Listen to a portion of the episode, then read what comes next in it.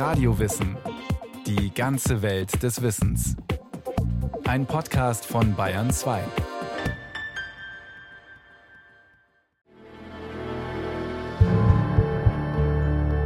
Im Klang der Glocken des Jetavana-Tempels hallt die Vergänglichkeit alles Irdischen wieder. Mit diesen Worten beginnt der altjapanische Text die Geschichte der Heike, eine Erzählung von Tod, Niederlage und Sieg, die auf wahren Tatsachen beruht. Sie schildert den erbitterten Kampf zweier Kriegerfamilien, der Taira, auch Heike genannt, und der Minamoto. Die Krieger aus den Sippen der Taira und Minamoto kamen als Wachmänner und Soldaten an den Kaiserhof und wurden Saburai genannt, was so viel bedeutet wie Diener. Ende des 12. Jahrhunderts sind das japanische Kaiserhaus und der Hofadel durch andauernde interne Auseinandersetzungen stark geschwächt.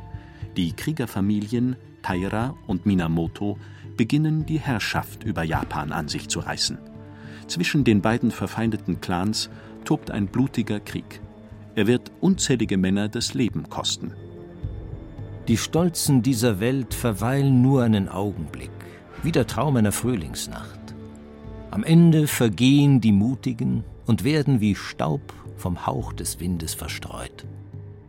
Was der Krieger fürchtet, ist angeblich nicht der Tod, sondern die Schande der Gefangennahme durch den Feind. So jedenfalls steht es in der Geschichte der Heike. Der General Minamoto Yorimasa hat den Untergang vor Augen. Sein Heer wurde in der Schlacht vollständig aufgerieben. Yorimasa weiß, er wird der Gefangennahme durch seine Feinde nicht entgehen. Seinen einzigen Ausweg sieht er im Tod. Mit fester Stimme spricht er die selbst verfassten Abschiedsverse Einem im Erdreich modernden Baumstamme gleich, der nie erblühte, gelangt mein Leben fruchtlos an sein trauriges Ende. Yorimasa ergreift sein Schwert und rammt es sich mit voller Kraft in den Bauch. Als er nicht mehr atmet, schlägt ihm ein treuer Gefolgsmann den Kopf ab und versenkt ihn in den Fluten des Uji-Flusses, auf dass das Haupt des Minamoto Yorimasa nicht in die Hände seiner Feinde falle. Als Harakiri, wörtlich Bauch aufschneiden, ist diese Form des traditionellen Samurai-Suizids heute weltweit bekannt. Die Japaner selbst bevorzugten schon immer den Begriff Seppuku, was im Prinzip auch Bauch aufschneiden bedeutet, jedoch höflicher klingt. Das Seppuku des Minamoto Yorimasa wird kein Einzelfall bleiben in der Schlacht zwischen den Taira und den Minamoto. Am Ende siegen die Minamoto. Ihr Anführer erhält vom Kaiser den Titel Shogun, was so viel bedeutet wie Feldherr. Der Kaiser ist zwar theoretisch immer noch das Oberhaupt Japans, faktisch aber regiert der Shogun. Doch die Herrschaft der Minamoto währt nicht ewig. Verschiedene Kriegerfamilien wechseln sich an der Machtspitze ab. Ende des 15. Jahrhunderts kommt es erneut zum Kampf. Diverse Kriegerfürsten, Daimyo genannt, streiten um die Vorherrschaft. Mehr als 100 Jahre lang tobt ein Bürgerkrieg im Inselreich und gibt der Epoche den Namen Zeit der streitenden Reiche. Also der politische Prozess, der damals abläuft, ist die Bildung von geschlossenen Herrschaftsgebieten, von, wir würden sagen, Landesherrschaften, in denen jeder Fürst oder jeder Machthaber versucht hat, ein möglichst großes und geschlossenes Herrschaftsgebiet für sich zu gewinnen. Reinhard Zöllner, Professor für Japanologie an der Universität Bonn. Und dabei hat man dann gegen alle gekämpft, die einem im Weg standen. Das waren kleine Herren, kleine Fürsten, die halt einfach mittendrin lagen, störten und die man loswerden wollte, aber auch zum Beispiel äh, religiöse Bewegungen, die sich ein eigenes Machtgebiet aufgebaut hatten, die hat man alle gnadenlos versucht aus dem Weg zu räumen und sich verbündet mit kleineren Gruppen von Kriegern, die versucht in den eigenen Machtbereich zu integrieren. Neben dem Begriff Bushi, Krieger, bürgert sich für Japans Schwertkämpfer nun auch die Bezeichnung Samurai ein, abgeleitet vom einstigen Saburai, dem Diener. Die Seele eines Samurai ist sein Schwert. Wer es im Kampf verliert, gilt als entehrt. Die Klinge des Langschwertes, des Katana, misst mindestens 60 Zentimeter und ist durch mehrfaches Erhitzen von extremer Härte. Die hohe Kunst des Schwertschmiedens beherrschen nur Mitglieder des Hofadels und der Samurai-Familien. Bevor ein Schmiedekünstler seine Arbeit an einem neuen Schwert beginnen kann, muss er sich aufwendigen shintoistischen Reinigungszeremonien unterziehen. Doch viele Kriegerfürsten beschäftigen sich auch mit Teezeremonie, Dichtung oder Kalligraphie. Alles Künste, die stark vom Glauben des Zen-Buddhismus beeinflusst sind. Eine einheitliche religiöse Gesinnung gibt es im Japan der Bürgerkriegszeit nicht. Die Naturreligion des Shinto wird von den Samurai ebenso praktiziert wie die Lehren verschiedener buddhistischer Schulen. Jesuitenmissionare aus Portugal predigen ab Mitte des 16. Jahrhunderts das Christentum in Japan, und einige Daimyo sind Feuer und Flamme für diesen exotischen Glauben. Dennoch, der Buddhismus, speziell der Zen-Buddhismus, passt letztlich besser zu den Bedürfnissen der Krieger. Das behaupten zumindest die Zen-Mönche selbst, die ihre Religion als perfekte spirituelle Grundlage der Samurai zu vermarkten wissen. Der Zen-Buddhismus basiert nicht auf dem Studium komplizierter Schriften, sondern vor allem auf dem Praktizieren von Meditation und Askese. Für die Samurai genau die richtige Übung, um einen eisernen Kampfwillen zu entwickeln. Dazu kommt die indifferente Einstellung des Zen gegenüber Leben und Tod. Sie kann den Samurai helfen, ihre Angst vor dem eigenen Tod zu besiegen. Doch viel mehr als das Jenseits beschäftigt die meisten Krieger ihr Erfolg im Diesseits. Egal ob Handwerker oder Bauernsohn, so gut wie jeder kann Samurai werden, wenn er sich die nötige Ausrüstung besorgt und einen Dienstherrn findet. Tugenden wie Loyalität und unverbrüchliche Treue, die man heute mit dem Bild des Samurai verbindet, kümmern die Krieger jener Zeit herzlich wenig. Die Leute haben sich verkauft, ihre Arbeitskraft sozusagen, ihre Talente an den meistbietenden Fürsten verkauft, sind übergelaufen, wann immer ihnen ein hinreichendes Bestechungsgeld angeboten wurde und haben eigentlich ihren privaten eigenen Nutzen über alles gestellt. Das wusste man damals auch und dass das Samurai auch vom Äußeren her, von ihren Erscheinungs- und Umgangsformen ein ziemlich wilder Haufen war, das war auch bekannt. Um das Jahr 1600 endet die Zeit des Bürgerkriegs, die mehr als 100 Jahre gedauert hatte. Fürst Tokugawa Ieyasu wird Shogun. Als Residenzstadt wählt er ein bis dato unbedeutendes Fischerdorf. Edo, das heutige Tokio. Die nun anbrechende, über 200 Jahre währende Epoche wird heute daher auch Edo-Zeit genannt. Der Tenno, der Kaiser, bleibt im Palast in Kyoto wohnen. De facto ist er aber endgültig entmachtet. Politik und Verwaltung sind fest in der Hand des Shogun. Eine neue Gesellschaftsordnung entsteht, an deren Spitze die Samurai stehen. Samurai haben natürlich ein Bündel an bestimmten Privilegien gehabt. Das Wichtigste war, dass sie das Waffenmonopol in der Gesellschaft besaßen. Wenn man sie herausgefordert hat, gerade gewaltsam auch herausgefordert hat, dann durften sie sich wehren. Dennoch ist die Macht der Samurai in der Edo-Zeit vor allem eine bürokratische Macht. Sie haben das Recht, Steuern zu erheben, Steuern einzuziehen. Sie haben das Recht, Aufgaben zu verteilen, Arbeiten, beispielsweise Stadtplanung und ähnliches äh, mehr ist alles in ihrer Hand. Allen Japanern ist es verboten, in eine andere gesellschaftliche Klasse überzuwechseln. Die Tage, da Bauernsöhne noch Karriere als Samurai machen konnten, sind somit vorbei. Bald wird auch die Abriegelung des Landes beschlossen. Bis auf wenige chinesische und holländische Händler darf kein Fremder mehr Japans Boden betreten und kein Japaner das Inselreich verlassen. Die Samurai werden in zwei große Gruppen eingeteilt: in die Vasallen des Shogun mit ihren Subvasallen und die Vasallen der Daimyo, der Provinzfürsten. Von nun an darf kein Samurai mehr seinen Herrn wechseln. Vasallentreue wird zum obersten Gebot für die Krieger, die sich jetzt als Beamte um die Verwaltung des Shogunats zu kümmern haben. Jedem Samurai steht ein Salär zu, dessen Höhe sich nach seinem Rang bemisst und das ihm in Form von Reis ausgezahlt wird. Der wichtigste Besitz eines Samurai aber ist seine Ehre. Egal ob armer Bauer oder steinreicher Kaufmann – die unteren Klassen müssen einem Samurai Respekt zollen. Wer dagegen verstößt, wird bestraft. Wenn nötig, auf der Stelle. Also es gab natürlich Fälle, in denen Samurai sich so benommen haben wie im Klischee. Also Bauer kommt über den Weg und ihm wird der Kopf abgeschlagen. Das war aber die große Ausnahme. Es gab auch ein Justizwesen, dem auch die Samurai unterworfen waren. Der Schwertadel unterscheidet sich vom Rest der Japaner nicht nur in seinen Privilegien, sondern auch in seinem Aussehen. Mit circa 13 Jahren wird einem Samurai-Sohn das Haar an der Stirn rasiert und am Hinterkopf zu einem Zopf geknotet und festgesteckt. Aus dem Kind ist nun ein Krieger geworden, der stets ein Langschwert und ein Kurzschwert bei sich trägt und sich fortan in Kampfkunst üben muss. Nur wozu eigentlich? Seit Tokugawa Ieyasu im Jahr 1600 Japan einte, herrscht Frieden im Inselreich.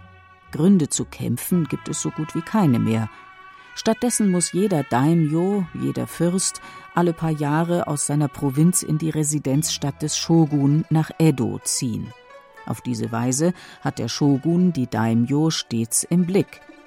Denen wiederum fehlt durch die hohen Reisekosten das Geld, militärisch aufzurüsten – denn der Umzug eines Daimyo samt Gefolge nach Edo kommt einer kleinen Völkerwanderung gleich. Je nach Größe des Fürstentums sind das 2.000, 3.000 Leute gewesen, die zu dieser Zeit dann mit ihm nach Edo zogen für mehrere Jahre, wenn es schlimm kam, und ihre Familie in ihrem eigenen Fürstentum zurücklassen mussten.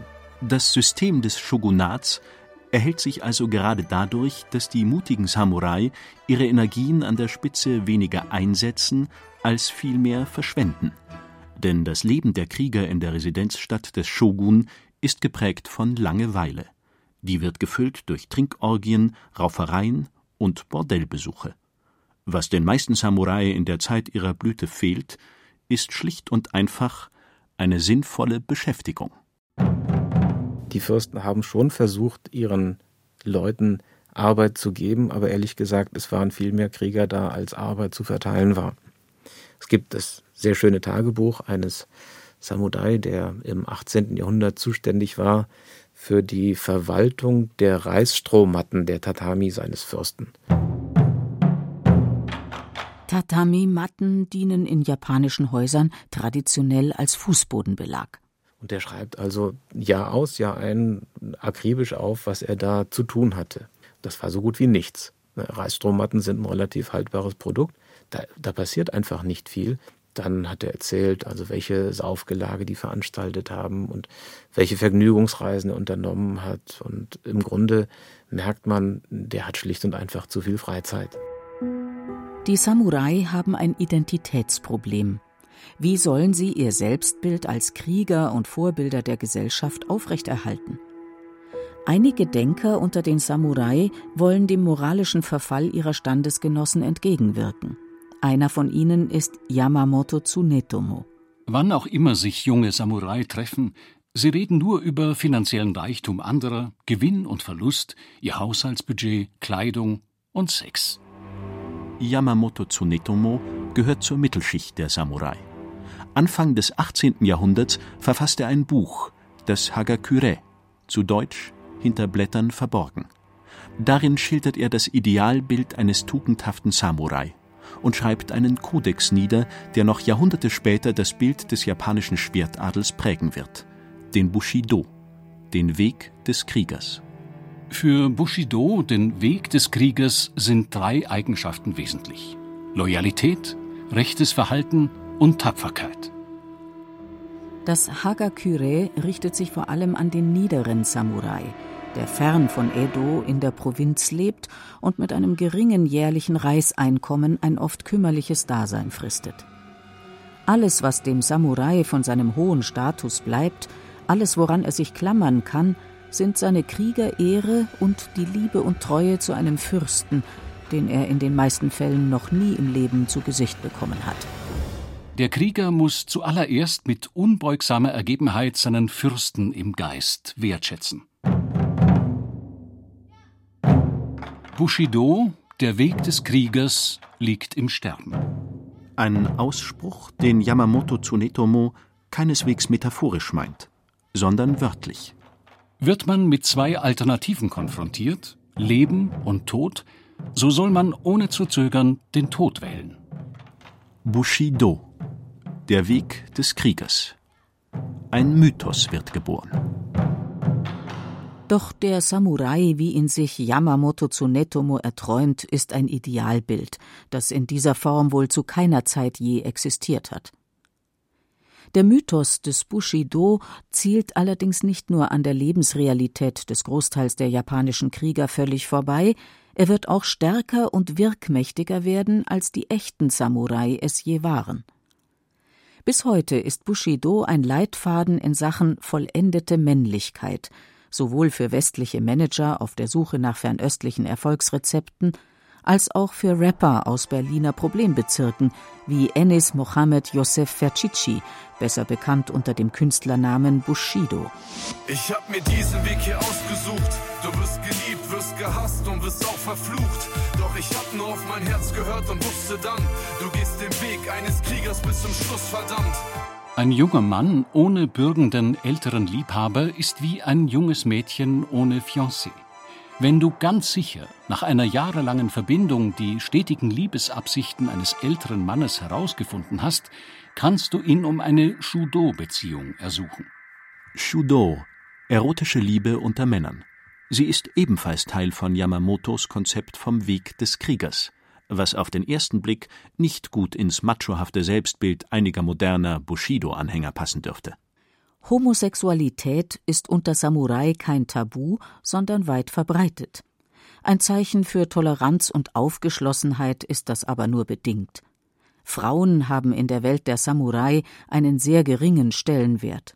Wahre Liebe und Treue, so scheint es vielen Samurai, ist daher nur unter Männern möglich. Der größte Treuebeweis eines Samurai gegenüber seinem Herrn, ganz gleich ob er diesem erotisch verbunden ist oder nicht, ist Junshi, der Gefolgstod. Nach dem Ableben des Fürsten folgt der treue Vasall seinem Herrn in den Tod, indem er sich selbst sein Schwert in den Bauch stößt und so Seppuku, rituellen Selbstmord begeht. Die Shogunatsregierung sieht im Junshi jedoch eine unnötige Verschwendung menschlicher Ressourcen. Wer auf diese Weise Selbstmord begeht, muss deshalb damit rechnen, dass seine Familie hart bestraft wird. Besonders gängig ist die Praxis des Junshi aber ohnehin nicht. Denn der Großteil der Samurai hat mit den strengen Regeln des Bushido, wie sie Yamamoto Tsunetomo in seinem Buch predigt, wenig am Hut und schätzt das eigene Leben höher als die Kriegerehre. Seppuku entwickelt sich stattdessen zur privilegierten Todesstrafe für Samurai. Ein Mitglied des Schwertadels, das sich eines Verbrechens schuldig gemacht hat, stirbt nicht unwürdig von Henkershand.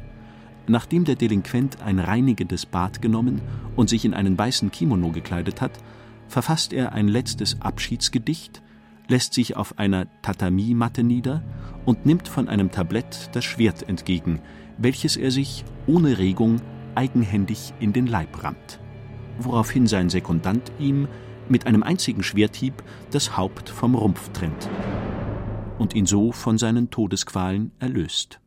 Doch bald schon wird dem gesamten Samurai-Stand der Todesstoß versetzt werden. 1853 tauchen schwarze Schiffe vor Japans Küste auf.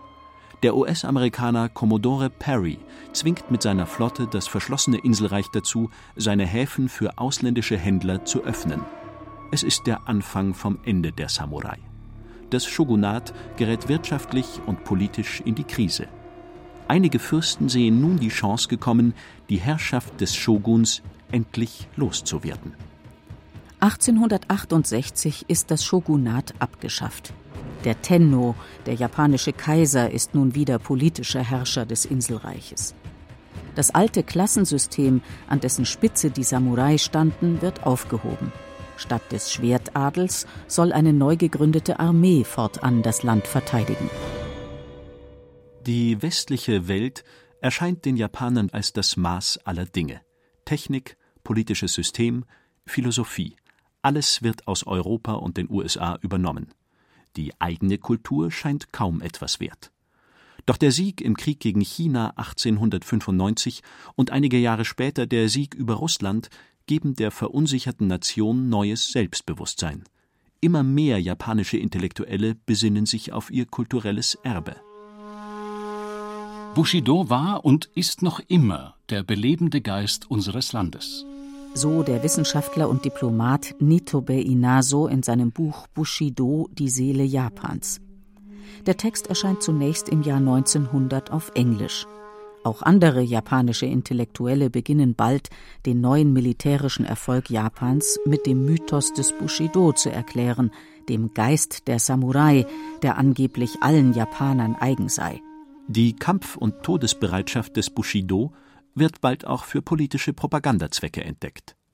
Im Zweiten Weltkrieg dient das Ideal des opferbereiten Samurai als Vorbild, um junge Männer als Selbstmordpiloten, als Kamikaze-Flieger in den Tod zu schicken.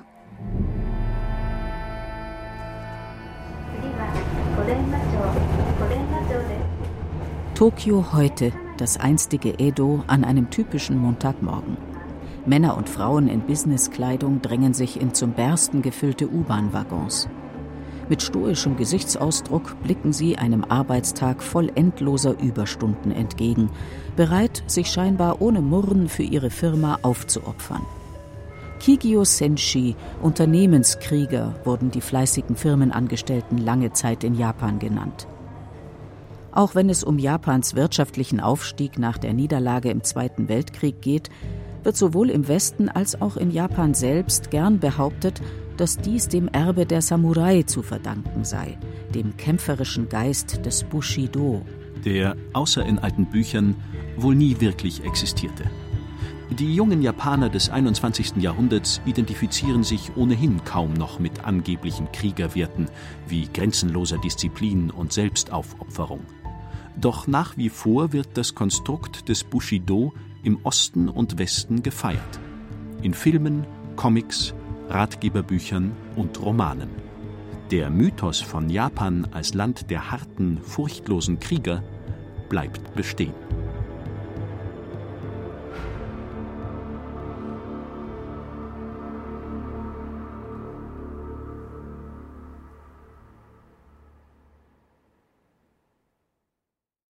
Sie hörten Samurai der legendäre Kriegeradel Japans von Isabella Arcucci.